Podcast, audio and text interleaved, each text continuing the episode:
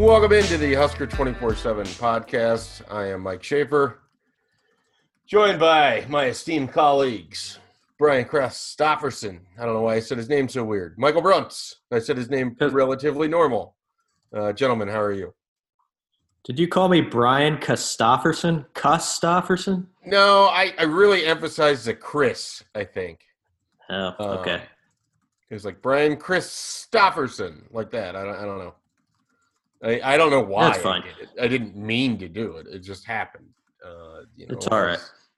That's that's kind of our podcast in general, though. We don't always know why we're trying to do what we're doing. It just sort of happens, right, Brent? Yes. Yes. All right. Well, thanks for that long-winded answer, as always. Glad that we could break up the monotony of your life with this podcast. Uh, would you like to share anything with us before we get to these subjects at hand? Uh, no. Um, just kind of getting caught up on things. Lots, lots of things happening for, uh, you know, nothing going on. You know, for no actual sports being played. I feel like we're on a maybe a little bit of an uptick though. We've got Korean baseball. We've got still Taiwanese baseball. Feels like things are uh, looking up. You might have some Bundesliga soccer, some PGA Tour golf, maybe even a little bit of NASCAR if we're lucky. Do you? I mean, I, I know you have your Taiwanese baseball team. Do you have a Korean one selected? I don't. I uh, I root for them all equally. I root for bat flips. Is basically what I root for. That's kind of where I'm at with it too. And uh, I don't know. It's now the Korean baseball's there. I'm a little bit out on the Taiwanese baseball. It's a higher level baseball they play in Korea. So we're So we're, we're inching up baseball snob, Michael Bruntz. a little bit. The guy who covers Big Ten baseball is a big baseball snob. I would I would take a Rutgers Purdue doubleheader at this point. Over Taiwanese baseball? Yes, Oh wow! the the, the crowds would be about the same size. Now or before? Uh, well, if they allowed fans in at, at the Big Ten game, it would be about the same as what they have currently in Taiwan. So Uh, that is not a good sign for for those programs or for Taiwan. All right, that's enough about Taiwanese Big Ten baseball challenge. Uh, we'll see if we can make that trend on Twitter later this week. Nebraska picked up another commitment on Friday. Uh, Patrick Payton, outside linebacker. They now have six commitments. They have three linebackers and three linemen. Will they get another commitment from another position, Brian Christopherson, or will they always have linebackers and linemen, and that's just what Nebraska's going to do going forward? Uh, that's just it. I think they're just going with two positions in this class, so that's okay. Um, I, I thought it was a pretty, uh, pretty good pickup. The more I uh, looked into old Patrick Payton, I liked how rangy he is. I like that Nebraska continues to be um, put their footprints in the sand down in the Miami area and Florida, um, and I don't think they're going to stop anytime soon with that. And um, I so I, everything about that that commitment I thought was uh he was good. Maybe a little under the radar compared to all the Terrence Lewis talk, but still a very good prospect from a very talent-rich area uh, with a lot of speed and uh, a guy who had a ton of sacks last year too. That jumped out at me. I, I was uh, watching his film and kind of digging in a little bit. He seems like a. I mean, we've. I think we've talked about this quite a bit on the podcast before. That it seems like outside linebacker, especially you know in, in rare occasions, are you getting kind of the complete package?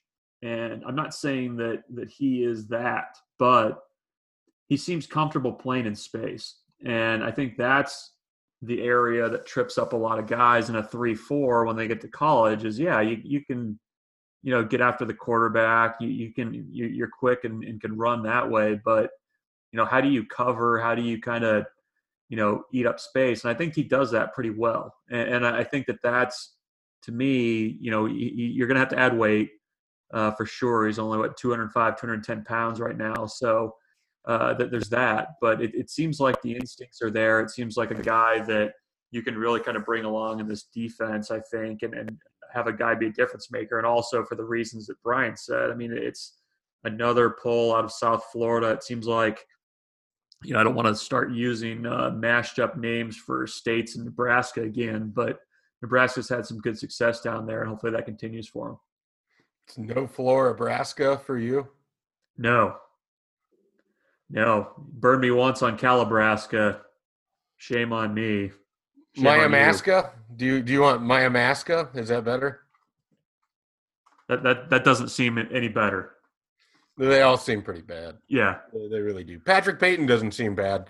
Andrew Ivins really likes his get for Nebraska. I mean, he when we talked before the commitment was set to be announced, he was more or less gushing about this guy. He thinks that it's a really nice find by the Huskers. Not not even really fine because this is a guy that had offers from Penn State and Florida State and Georgia and Miami. I mean, it's not like Patrick Payton wasn't a known player, but the fact that Nebraska is able to get him out of Florida and there's not a whole lot of concern based on the conversations I've had with a couple of people that he is just you doing this to ultimately lock in a spot in hopes to jump somewhere else.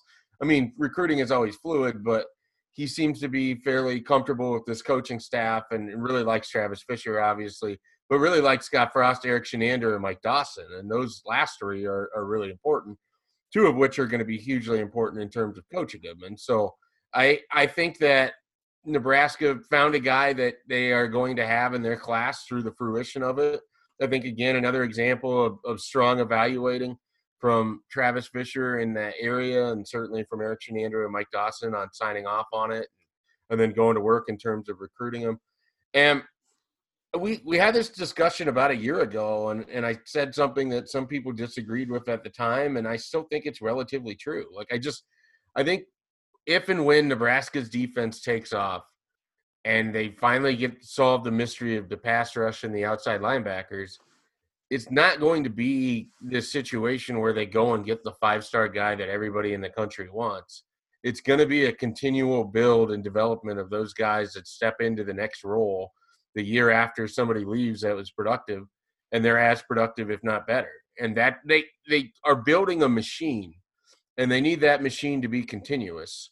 And I just I don't think that there's going to be this immediate solution. And a guy like Patrick Payton isn't someone I expect to play in 2021, but he is someone that I think contributes in 2022 and 2023. And what you're really hoping for is at that point, and, and all of this sounds bad. I understand as I'm saying that out loud. People want the pass rush fixed now. People want the sacks now. People want everything now. Patrick Payton's a play for 2022 and 2023. And if it hits, he could be a really good player. And the guy that Andrew Ivins kept comparing him to, Greg Rousseau, was a redshirt freshman that had 15 and a half sacks and was very comparable to Ivins in terms of body size, profile, and everything, athleticism during their junior year of high school. So it's about getting them in the program and developing them.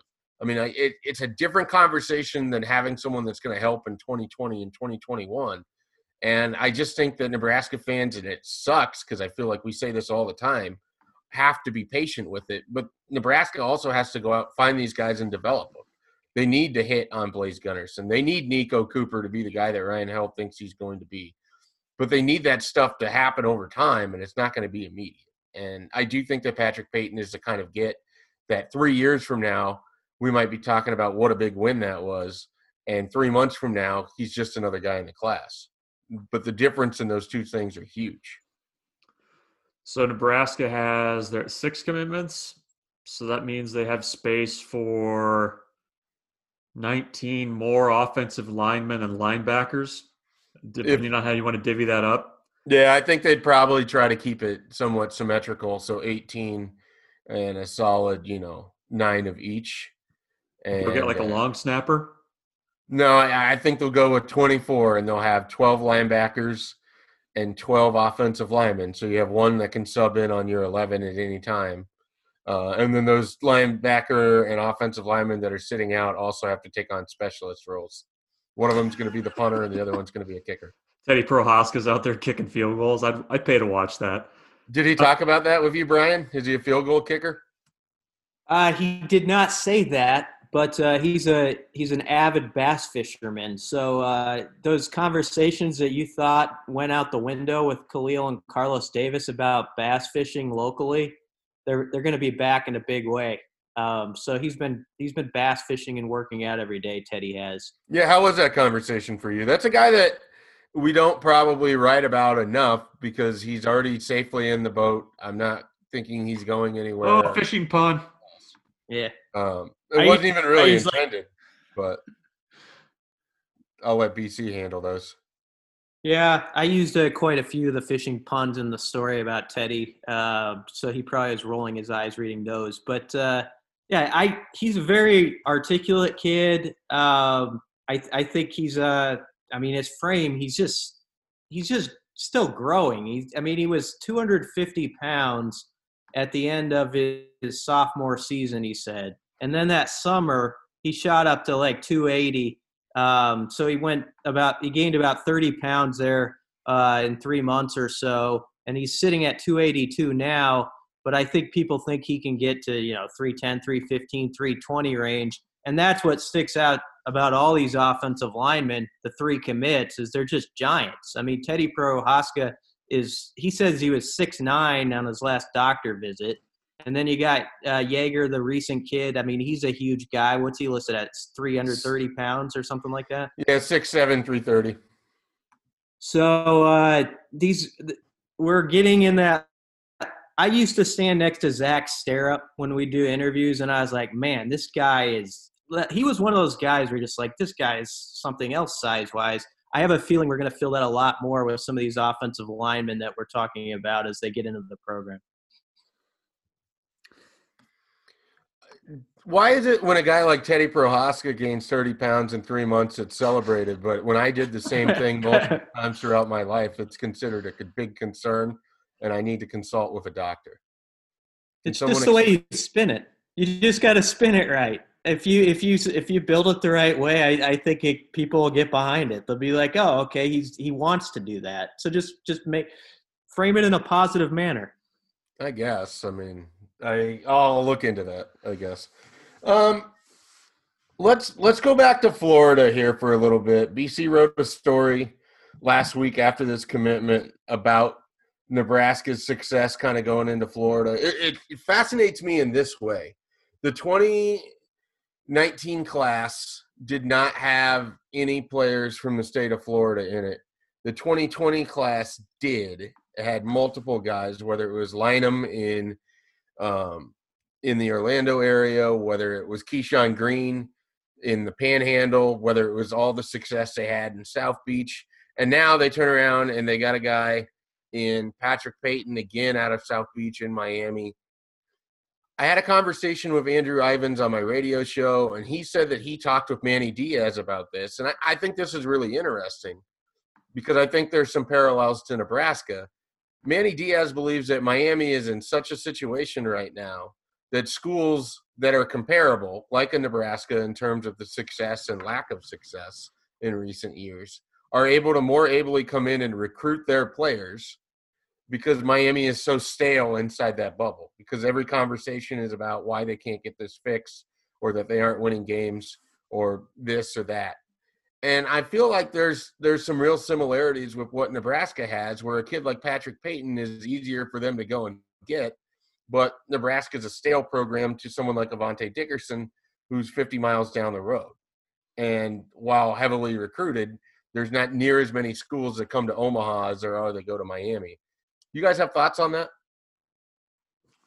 It's it's interesting, and it's I mean it's funny whenever you look at this year's NFL draft. Um, there was a long wait for that first Miami player to get drafted, longer than you know they've had in quite some time. I think it was like late fifth, early sixth round. I mean, it was pretty comparable to where Nebraska was, but I, I think I think there's some truth to that. I mean, I, I think when you know you're a kid growing up in Nebraska, and you know this isn't a broad brush by any means. I mean, there, there's still a lot of kids in this state that the N on the helmet means a ton to them, and, and I don't think that changes. But I think that there's, um, you know, especially for highly recruited guys that are getting offers from, you know, Florida or uh, places in California or Oregon or LSU or wherever. I mean, I think that there's definitely, you know, it's less of a slam dunk than maybe it used to be. And Nebraska's having to work a lot harder. And I, I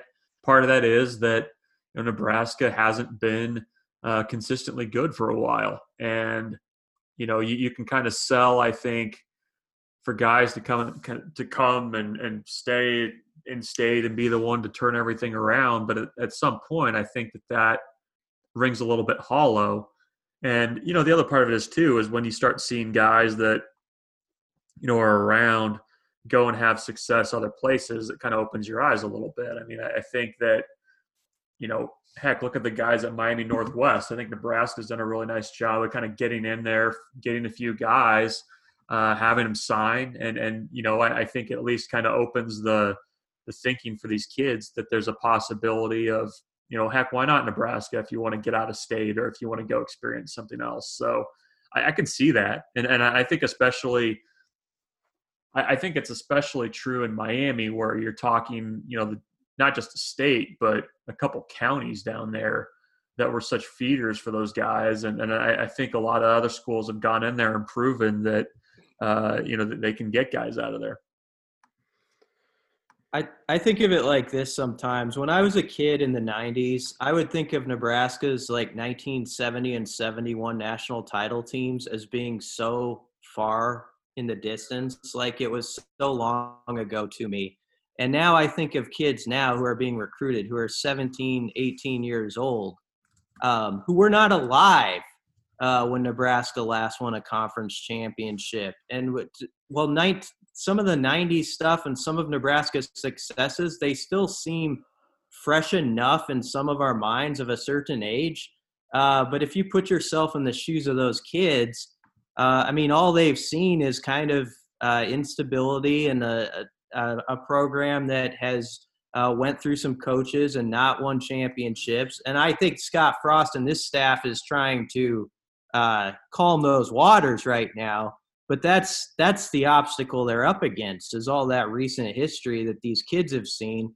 Um, you know, it, it you know, in Miami's case, they've lost the cool factor. I mean, they're no longer right now they're not thought of as the U and the cool university they were in the late 80s and 90s down or down there. It's it's it, that's so distant to those kids, I'm sure. And so Manny Diaz has a big fight on his hands as well. I think we're also just sort of seeing in general that proximity isn't as big of a deal right now as maybe it was in the past. Bruntz mentioned the NFL draft. One of the things that kind of surprised me is I think there was like eight or nine guys from the state of Texas that went before the first player that went to Texas or Texas A&M was drafted. And I, I just some of that is there's a lot of talent in that state and they can't take everyone, but I, I just do think that proximity and and kids staying close to home. We know it's not true in basketball anymore, and and it could be that way in football too, where the world has gotten smaller. It's a lot easier to understand and learn about other schools and envision yourself in other places, and the opportunities exist to go out and do something different, and especially at Nebraska, where they were pretty late in terms of having other teams even come in to to really recruit their talent. Uh, that has changed over as well too, where now you have a lot more teams in there. And a guy like Micah Riley is is a national recruit as a high three star. You know, Keegan Johnson, we're still talking really regional because there's Iowa and Kansas State and Nebraska. But when we're talking Avante Dickerson or Micah Riley or, you know, Devin Jackson even, uh, those guys are, are going to be national guys. And, and that really changes the, the tenor of the conversation. But let's let's close out our recruiting conversation with this. Nebraska made two quarterback offers on Monday. One of them to Riley Leonard in Alabama.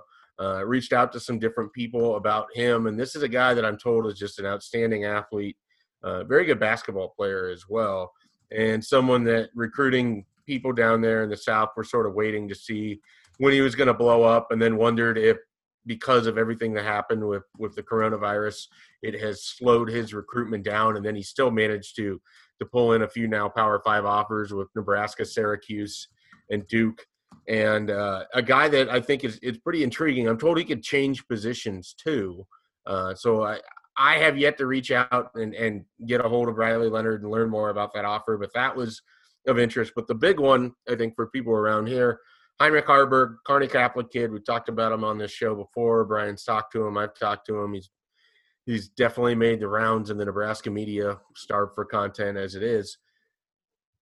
What do you guys make of Nebraska coming through with this offer? They they went against their own sort of uh, plan to wait to see him throw, and they offered him. Uh, do you expect Heinrich Haarberg to be the quarterback in Nebraska's 2021 class? We'll start with you, Brian. Um, yeah, uh, Har- Haarberg, um, I think is an exciting prospect. You know, with with just his speed that he has at that size, a guy who has size 17 shoes who can get those puppies moving like he does and run 100 and you know a 10-8 or whatever time he was planning on posting this spring. He has that burst that they look for first and foremost. And I think it was one of those deals where, yeah, you would have loved to have seen him throw in person and kind of confirm it and do it the way you normally do it. But these are uh, abnormal times, and you got to kind of think outside the box. And Haarberg was getting a lot of uh, offers that were starting to pile up, and I think Nebraska felt like, you know what, we got to jump in on this now. The good news is Mario Verduzco and Scott Frost, I think, have had a good relationship with him all along prior to the offer it wasn't like they distanced himself from him and then all of a sudden showed up at his doorstep the other day with an offer. Mario Verduzco's talked to him all the time. And so I think that relationship and the fact that they never uh, they never really walked away from him at all is going to could pay dividends here. You know, he's going to explore his options for a little bit as he should, but I, I still got to think the Husker legacy thing uh, will pull at him on this one. It's interesting. I mean, Nebraska offers, then NC State offers with Tim Beck, uh, who's there now. Vanderbilt offers. You know, I, I, think there were, I think there were a lot of schools, and especially schools that don't have a, a quarterback in 2021, that were going to swing through Kearney this spring. They wanted to see him throw. I think there's also, I think I've said this before, that I think there's sometimes a hesitance on the, the part of some schools when they look at a prospect like that in Nebraska, especially one that's a little bit, you know, farther out, out, out west in the state of, okay, well, you know, why hasn't Nebraska offered this kid yet? And, and they want to do their due diligence a little bit. Sometimes Nebraska offering kind of opens things. Um, so you know, I, I, I, think he ends up at Nebraska. I, I also think that he's probably going to wait and see what this Nebraska offer kind of does in terms of loosening up some things for these schools that he's been talking to that haven't offered yet. I mean, that there's you know ACC schools, SEC schools that don't have quarterbacks yet in 2021, and if you look at kind of what's out there right now, there's not a ton of options left. Um, so that might benefit a guy like Henrik Henrik Haarberg, but it's you know, I, I think Nebraska did, did right by him. I, I, think, you know, they saw enough from the film to be able to offer. And, you know, if you kicked it far enough down the road, um, you, you, risk kind of, you know, looking reactionary to a kid in your own state. So uh, I, I, think he ends up in Nebraska, but uh, maybe it's going to take a little bit uh, of time for that to occur. All right. Well, speaking of time, we're going to take a timeout. And when we come back, we'll get into Nebraska's latest edition at running back, some moves in the transfer portal, and whatever else we come up with. Is, is the wheel coming out today, Bruntz? Uh, I haven't saving that for later in the week. I haven't engraved anything new, so it might just. You're stay. engraving now. This is what you do if you're free time. Yeah, I've always engraved things. Wow, didn't know that. Mm-hmm. Just, uh, you just wrote it down on a piece of paper and then replaced the piece of paper with a new piece of paper. No, it's like the the the claret jug. It gets a new new uh new thing every time.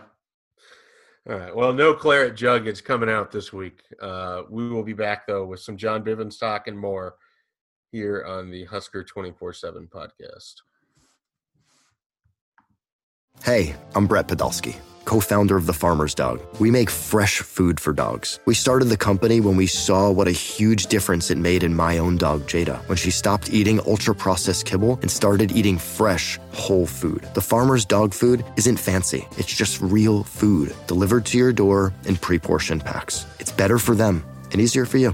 Get 50% off your first box at thefarmersdog.com slash podcast. That's thefarmersdog.com slash podcast. Okay, picture this. It's Friday afternoon when a thought hits you. I can spend another weekend doing the same old whatever, or I can hop into my all-new Hyundai Santa Fe and hit the road. With available H-Track all-wheel drive and three-row seating, my whole family can head deep into the wild. Conquer the weekend in the all-new Hyundai Santa Fe. Visit HyundaiUSA.com or call 562 for more details. Hyundai, there's joy in every journey. Welcome back to the Husker 24-7 podcast. I am Mike Schaefer still. Brian Christopherson is still here. I assume Michael Bruntz hasn't left the building, but you never really know. And with his Still here. silence. No, he is here. Wow. Look at Still that. here. That's exciting. All right, Brunch, we'll start with you. John Bivens showed up to Nebraska's spring game in 2018 before Scott Frost and company ever coached a game. He'd later take an official visit in 2019. He didn't sign anywhere as part of the 2019 class and is now walking on to Nebraska to play running back. What are your thoughts on this addition of John Bivens and the, the kind of long road that he took to end up with the Huskers? I- BC? I think, yeah. Well, I think let, let's just talk about Nebraska's running back picture now. I think they have okay depth as it stands with Marvin Scott and Sevion Morrison coming in, joining Mills and Rahmir. That gives you a four, and you're feeling like, okay, uh, you're on more sturdy ground. But now there's two other guys in the equation who are similar in Bivens and Ronald Tompkins, who have basically both been out of football for two years, more or less, and they've both had serious injuries. And if both of those guys happen to hit, or even were just productive players, solid players for you, Yeah. suddenly, suddenly Nebraska's depth looks amazing.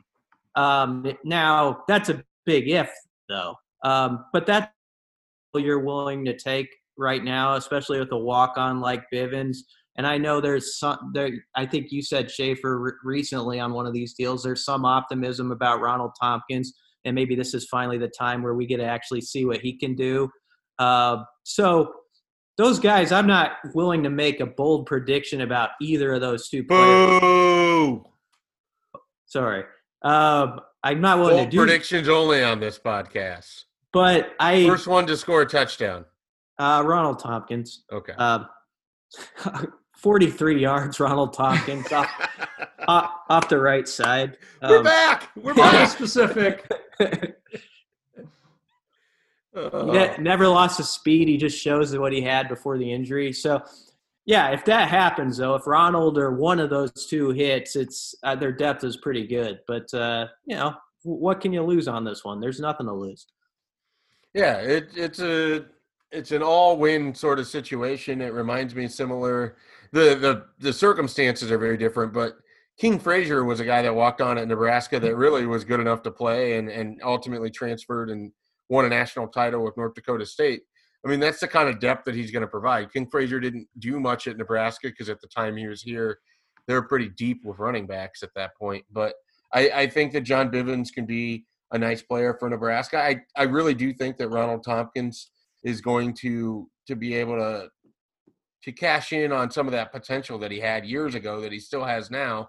He just hasn't been able to to stay healthy. I think that if he can get a year or two where he can do that, he's going to be able to show up. But the the big thing, the big guys are going to be those incoming freshmen at running back. I mean, do you, Brunson, anticipate both Marvin Scott and Sevion Morrison play more than four games in the, the next season?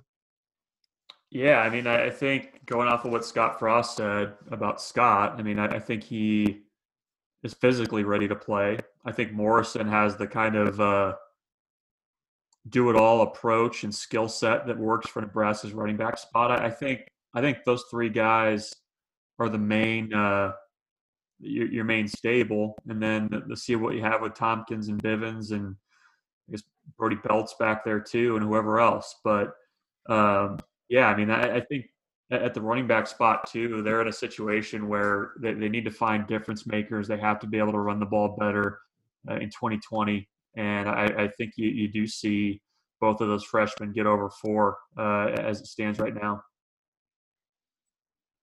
I think I think a lot will depend. If Rahmir makes the big jump and is really productive and they feel good about him, I could see where one of the two incoming true freshmen uh, plays four games and stops there, and the other guy goes over. And I don't know which one is going to do it. Um, I could see that scenario, but I think that hinges on Rahmir Johnson um, taking that next step. He has a great burst, but now he's got to kind of, I think, bulk up to be a Big Ten running back. Uh, we saw against Maryland when he played a little bit. He went down on first contact a little too easy in that game, um, but yet you saw the acceleration. So if he if he adds the the the uh, the sturdiness to his speed, I think Nebraska could get by redshirting one of the newcomers. But I'm also fine if they get past that and they just get in this mode where, hey, we're playing guys now and we're going to get kind of past this game of uh, this game of chicken we're playing with certain guys like they did with Rahmir last year. Yeah, absolutely. I, I, it's interesting. We're going to go from a conversation about running back where there's not a lot of depth to offensive line where there's so much depth. The guys that have walked on that we've talked about that were drafted in the uh, the spring roster draft are entering in the transfer portal. Nebraska with three different linemen, is that correct? That uh, are former walk-on guys that are entered into the portal that are going to seek opportunities elsewhere. My main takeaway there is that Nebraska's deep on the offensive line, and they're only going to get deeper with this incoming class uh, with guys like Teddy Prochazka and Branson Yager and Henry Lutovsky. And I think this again speaks to the great work that Greg Austin and company have done in rebuilding Nebraska's offensive line because for years there was usually one walk-on guy that was starting because they just didn't have enough numbers or you know that was that was the case. Now last year trent hixson started for nebraska. He's going to have the opportunity to battle for his spot again this year. But i i fully expect that nebraska's deep enough on the offensive line that they're going to be going predominantly scholarship guys for the foreseeable future. Thoughts among among the three who left, I felt Forbes Forbes was the guy we heard about the most. Obviously, Trevino just got here. I mean, he enrolled in January, so he wasn't here. He was here for two practices. But Forbes was the guy who Greg Austin early on said, "I really love this guy in the weight room and all this and that." And I and he was being genuine. But you guys, I mean, you hit it on the head. There, there's just so many bodies there. There's like 16, 17 scholarship guys. You throw in Nouili um, you know, coming over from Colorado State, and he'll have a say in matters here uh, down the road. Um, it's it's hard living right now for a walk on O lineman. Um, that doesn't mean you can't do it. Trent Hixson was started as a walk on and built himself into a starter, uh, but it's not it's not going to be easy. And you know that's a good thing for Nebraska football to be actually in the position and uh, they're in. In a way, it's actually a positive sign. The headlines that came out this last week. All right, gentlemen. Any final thoughts before we depart into the uh, the night here and come back on Thursday as Bruntz has finished his etching or carving or whatever it is that he's doing? I've got one for you. So, Big Ten extends its ban on everything until June first. Will there be any camps on Nebraska's campus this summer? No. I'd say no too. Yeah. All right. And I, I, I do want to add to that. I think it's more likely than not that while there won't be camps as we know them, summer camps and all of that stuff, I can see the NCAA allowing for visits uh, for universities that are willing or, or basically the NCAA taking the the restrictions off in terms of allowing for visits and leaving it up to conferences and individual schools to make that decision. I think that could happen. Um, I wouldn't be shocked if if Nebraska does host a few people this summer, but I do think it's noteworthy that with some of the guys I've talked to recently, uh, they're talking about visits in the season at this point, and Nebraska's talking to them about visits in the season at this point. So um, keep that in mind. But I, I do think we're likely to see some visits this summer. I don't think we're going to see camps. It's interesting. The the Lindenwood, Missouri mega camp has been pushed to July uh, to try to get that one in. I just feel like they're trying to chase the yeah chase the magic number, and I I just don't see it. And you've been to those camps in BC. I think you've been to those camps too. I mean, it's just a ton of people, and uh, whether it's uh, the fans sitting in the the stands or whether it's the guys lined up waiting to run the 40 or whether it's everybody hulked around the, the center as you have the one-on-ones going on i just i don't see a limited number of camps being a thing that actually happens. And i i just think that if there'd be too many hoops to jump through for it to be a, a thing that happens this summer. What, what are your thoughts Bruntz well, no, I mean, it, I, I agree, and it's the, the thing that sucks is when you have guys who, I mean, there's a there's a number of guys within the state who are kind of on the cusp of yep. um, Power Five offers, and guys that had some pretty ambitious, you know, camp schedules set up for the summer, and you know, maybe you see more schools just offer uh, based on film, the, kind of similar to uh, what Nebraska did with with Haarberg, but you're just not getting that opportunity this summer. I don't think to get out in front of a lot of schools, and, and that's just too bad for those guys in that 2021 class. Final thoughts, BC. Um, not related to camps. My final thought for everyone out there is uh, invest in a hammock. I put up a hammock in my backyard recently, and in these tough times, you go lay out in that hammock, sway a little bit, look up through the trees, clears your mind. It's beautiful. It was, that was among my favorite parts of the resort in Mexico in February. Just laying in the hammock and reading, and then just getting sun drunk, basically. Yeah. Brian Christopherson here for hammocks. I'm serious. I that, that hammock the last two days has like completely changed my mindset. People like you need people need to order one and put it up. It's it's great. Now, is it a hammock between two trees, or did you get that thing where it's a couple different poles in the ground and it it looks like a you know stretched out tetherball thing? Uh, I wouldn't I wouldn't describe it as what you just said at the end, but yeah, there's yeah, poles in the ground. Yeah, I didn't have two trees that were close enough. I mean, that's ideal. That's true hammock living, but I couldn't pull that off. But I do have a great tree that I'm under um, that's just perfect for it. Um, the only problem is the first day I got in it, I, I didn't do the chain quite right. And I laid in it, and it was great for 40 minutes. And I had a cup of coffee in my hand, oh, and I, no. I fell. I fell on the ground. Uh, and it hurt my back a little bit, but I readjusted the chain, and I think we're all good to go now. How many different yourself? ways have you spilled coffee? yeah. Well, I mean, yeah, I did spill on myself, yeah, and on the, a little on the hammock, so it's already a little stained. But uh, that is a that is a coffee stain. If anybody's ever over at my house and look, sees that, that's what it is. It's a coffee uh, stain. It's nothing else. I want to be clear on that. Did you put the ball? Did you put the balm on? I didn't put the balm on. How many times in your life do you think you've spilled coffee? Uh, like 75 to 100. Yeah. And it, it, feels like there's different ways to it too. It's not just like a really similar. I mean, you got a you got a hammock coffee spill story now. Yeah, See, Sha- that's Schaefer's pretty rare. Not, Schaefer's obviously not a coffee guy because it happens if if you drink enough coffee, it's like probably a couple times a week. Just right. Sometimes it's like right down the chest, just like, just like total like flash dance, just like you miss your mouth, everywhere. like you're you're you're reading something and you go yeah. for the floor and and just like right down the chin, down the down the Adam's apple. Yeah, it happens. I like to drive with my mug, like I have right now. You know, everybody everybody else uses a thermos but that'll burn the crap out of your mouth the, those things. I mean it, you got to wait for a while before you can even taste the coffee otherwise you're going to not have a tongue that works for like a week. So i go with the mug and it also makes me feel like more like you're kind of in the office you know like hey how's it going? You, with your mug in your hand. So it, it, i to me it, it makes me feel it just brings a good feeling. Is this could could this be a new segment for us called coffee corner and we could get it sponsored. You guys just talk about coffee stories for five minutes each week. Is that a thing? Can we? We could. That? We could try or hammocks. We could. We could try to.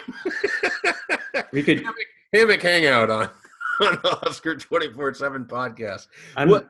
I'm what are these podcasts you're going to have to do from the hammock? You know yeah. that. It can't today because the wind is like a tornado out there. But um, I'm like telling, yeah, it is. I'm telling you guys, though, get yourself a hammock. It's it's just mind blowing. Uh, it just it makes you feel so much better. Did your dog hate the hammock? No, he loves it. Did he sit up there with you? Yeah, I bring him up there. He's a little you guy. Your, you have your coffee, your hammock, and then a book or your phone. You're just Yeah. you're just taking a nap. I, I took a nap there once the other day too. So, I'm jealous, even though it's a tetherball setup. well, when things get normal, you can come over and take a take a spin in it. I'll I'll examine the stain for sure, no doubt about it. Yeah. All right, Bruntz, you've gone silent, so that means normal part of the podcast for us. Uh, any final thoughts from you? BC talked hammocks. What do you got? No, I, I, uh, I, I'll vouch for the hammock thing. Um, I don't own one. I'd like to be a hammock owner someday, uh, but I can also, I can also, we can have coffee, the coffee corner at some point uh, on the podcast and, and share coffee stories. I can. I drank a pot of coffee last night at ten thirty and, and was out by midnight. So So it's I mean- losing its effect on you? I'm impervious to caffeine. Wow, that's uh that is something. All right, well, those discussions and more to follow on Thursday when we come back with another Husker 24/7 podcast. Be sure to check out everything on the website right now. Plenty of recruiting stories, plenty of other things going on. Check all of that out at Husker 24/7.